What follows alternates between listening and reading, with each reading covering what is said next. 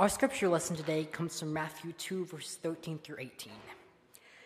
Now, after they had left, an angel of the Lord appeared to Joseph in a dream and said, Get up, take the child and his mother, and flee to Egypt, and remain there until I tell you. For Herod is about to search for the child to destroy him. Then Joseph got up, took the child and his mother by night, and went to Egypt, and remained there until the death of Herod. This was to, to fulfill what had been spoken by the Lord through the prophet Out of Egypt I have called my son. When Herod saw that he had been tricked by the Magi, he was infuriated, and he sent and killed all the and he sent and killed all the children in and around Bethlehem, who were two years old or under, according to the time that had that he had learned from the Magi. Then what had been spoken through the prophet of Jeremiah was fulfilled. A voice was heard in Ramah, wailing, wailing in loud lamentation. Rachel, weeping for her children, she refused to be consoled because she knew they were no more.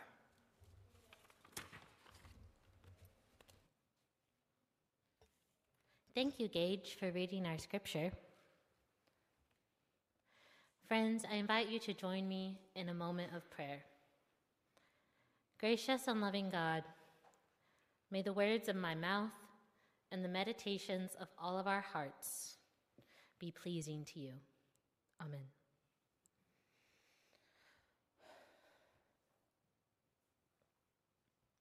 After being delayed for over 36 hours, I was finally on the ground in Chicago at midnight. I was returning to seminary after being home for Thanksgiving. I was tired, hungry, and anxious. My mind was racing over the class I had missed and everything that I needed to do. The wind shrieked through my coat. My Uber pulled up to the median where I was huddled with all the other irritated and delayed travelers.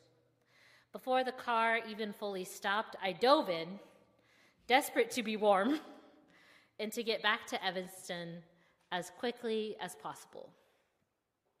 Hello, ma'am. How are you this evening?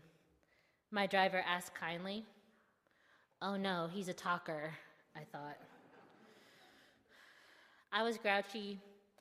I didn't want to talk to anyone, especially not a stranger. I replied, annoyed, I'm pretty good. How are you? Fine, fine, he said. What are you doing in Evanston? Now, this is the conversation that I was trying to avoid. It's really weird to tell people that you are in seminary. It brings up whatever baggage they may have with religion. Having issues with religion is pretty common and valid. Uh, I just didn't have the mental or emotional capacity in that moment to compassionately navigate wherever this man was at with faith. Oh, I'm a graduate student, I said.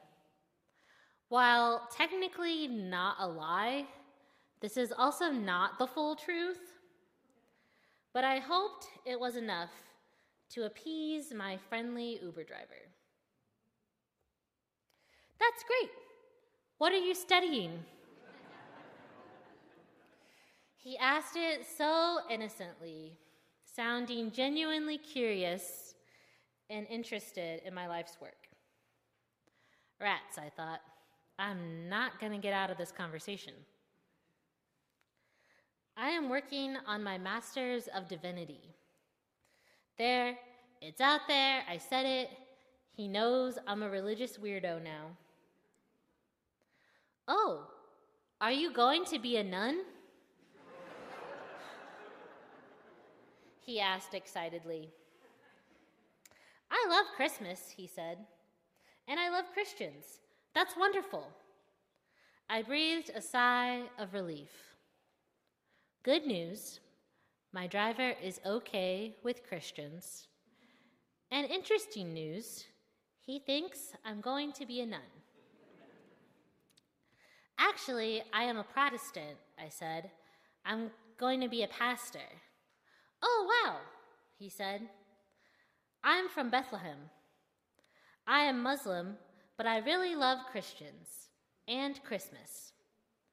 And friends, because I am an idiot, I said, Oh, you're from Bethlehem, Pennsylvania? and then he started laughing. He started laughing a lot. No, ma'am, I am Palestinian. I'm from Bethlehem in Palestine.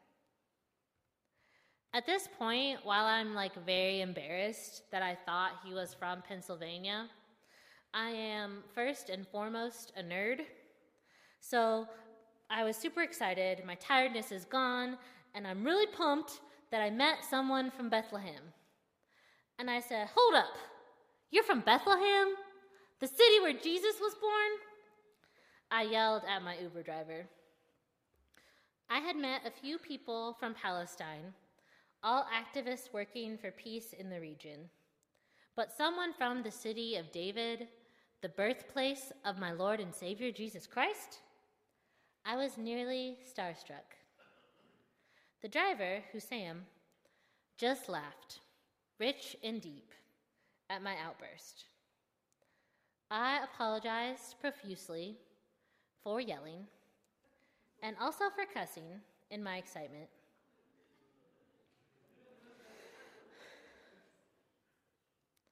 Then Hussam told me stories stories of growing up, going to Catholic school as a Muslim because it was the best school in Bethlehem. He told me about the tourists who would flood the city during Advent and how festive and fun it was to grow up there. He shared the Muslim beliefs about Jesus and his birth. He told me about Christmas celebrations with his Christian friends. Hussam told me about coming to the United States, about his wife and the dreams he has for his children here. He told me how happy he is that his parents and siblings are all in the U.S. now.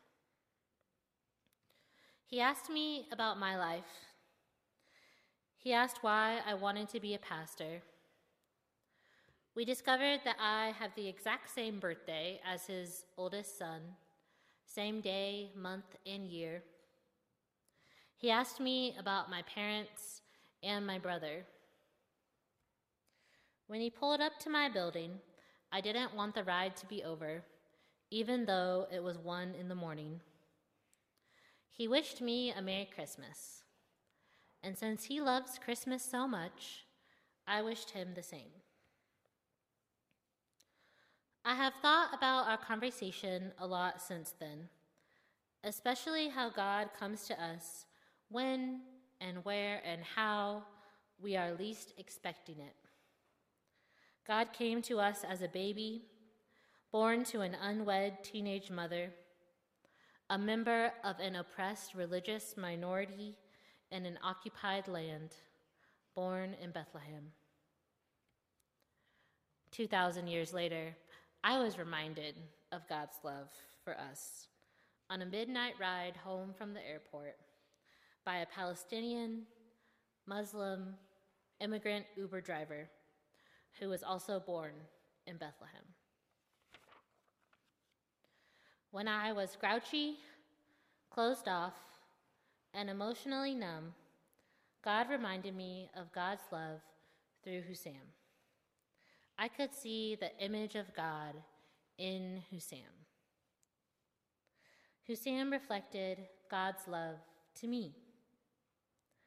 Like on Christmas when the Word became flesh in the way people were not expecting, I was not expecting Hussam to remind me of the meaning of Christmas.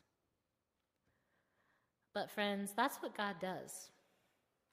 God shows up every day in surprising places when, where, and how our human brains are least expecting it. Hussam could have written me off.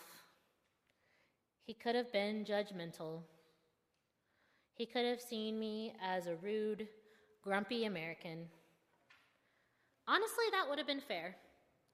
That is how I was behaving. But Husam was not judgmental, he was curious.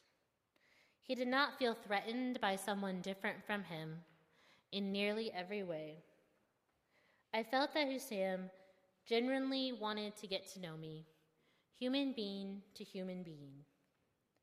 Because of Husam's openness and kindness to a stranger, I experienced God's love through Husam that night. Born in the same place, thousands of years apart, Herod could have learned a few things from Husam. While Herod was Jewish, he did not care for his people. Herod's only concern was maintaining and gaining power. Like many people in power, Herod was greedy, paranoid, and insecure.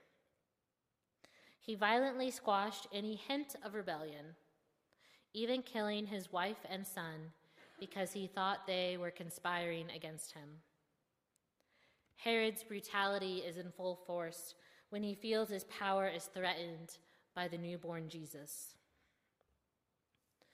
Instead of being curious about Jesus, or ambivalent, or just, you know, reasonable enough to know that a newborn could not overthrow the government, Herod lashes out. Like Pharaoh did in Egypt before him, Herod kills all the boys under the age of two living in and around Bethlehem.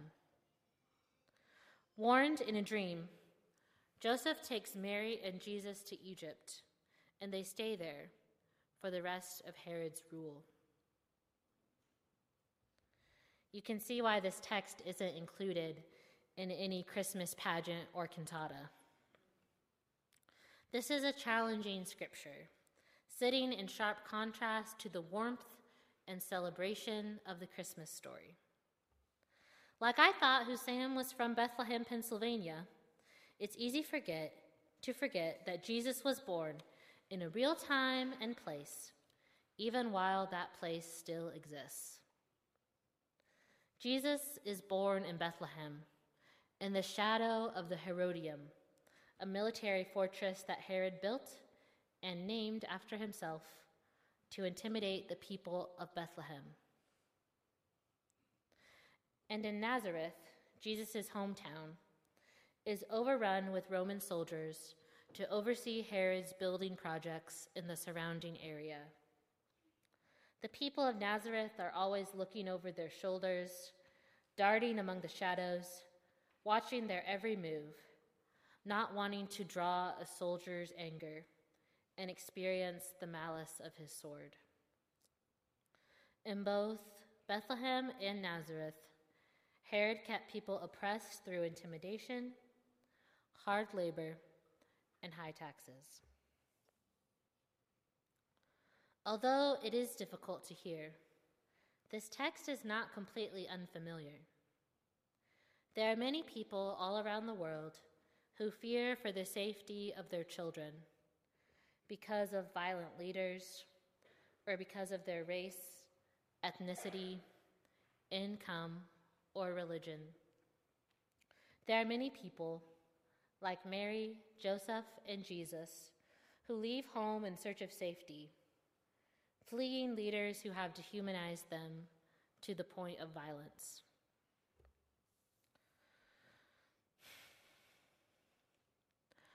What makes some people open, curious, and caring toward those who are different, like Husam?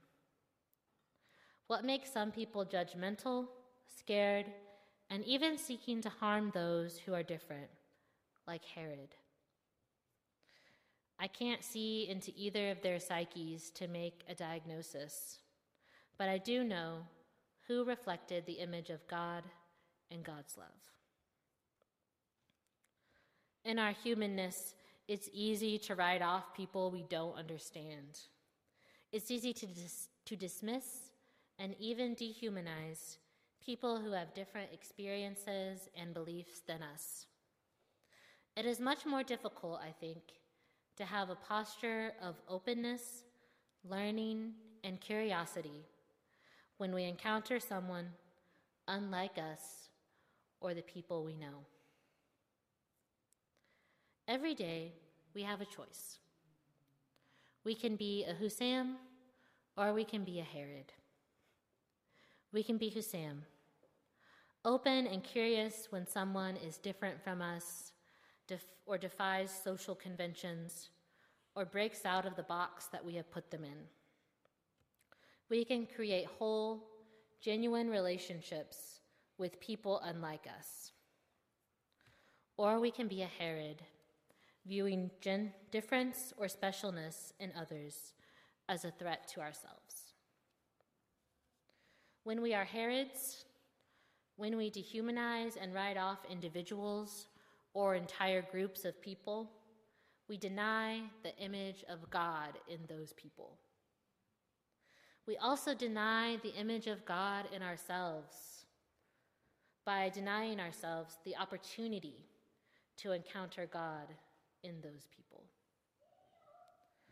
Theologian Carlos Rodriguez writes To dehumanize another human is to work in direct opposition to the incarnation of God in Christ. Beloveds, we will never look into the eyes of someone God does not love. We will never meet someone God has not created to do good works. When we fear the other, we cannot love them, for there is no fear in love. Love was born on Christmas.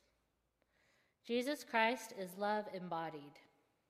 While the Herods of the world killed with words and swords, Jesus came to bring life. Jesus came so that people could have life and have it abundantly. Part of abundant life is seeing God's image in one another. No one exists outside of Jesus' love. No one is beyond the reach of Jesus' love. When we try to put barriers around Christ's love, Christ just steps over them.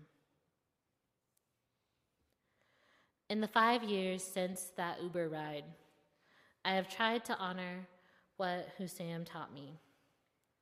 I pray that God opens my eyes so I can see God's love in the diversity and the variety of humanity.